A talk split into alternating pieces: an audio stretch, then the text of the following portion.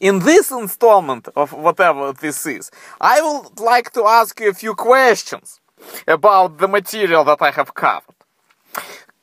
Question number one. Why?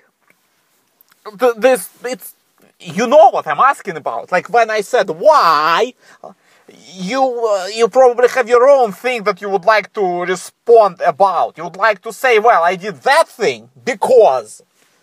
That doesn't make any sense.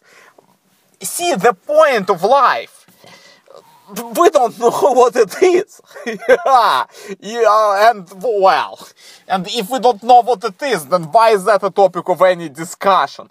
Why do ask any of the questions that begin with why if at no point we can answer them with because?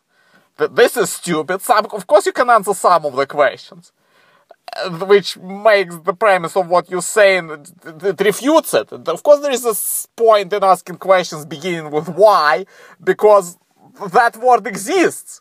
If that word didn't exist, then I could not have used it. But I did use it, therefore it exists.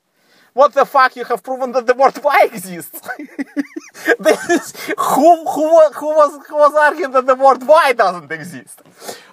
well, whoever I whoever was arguing that, I've shown them.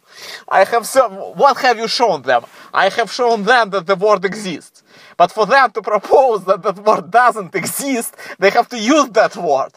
Therefore, it would have been a self-defeating proposition on their part, which means you can't refute it because it, it was born refuted. It was refuted to begin with, which proves what exactly?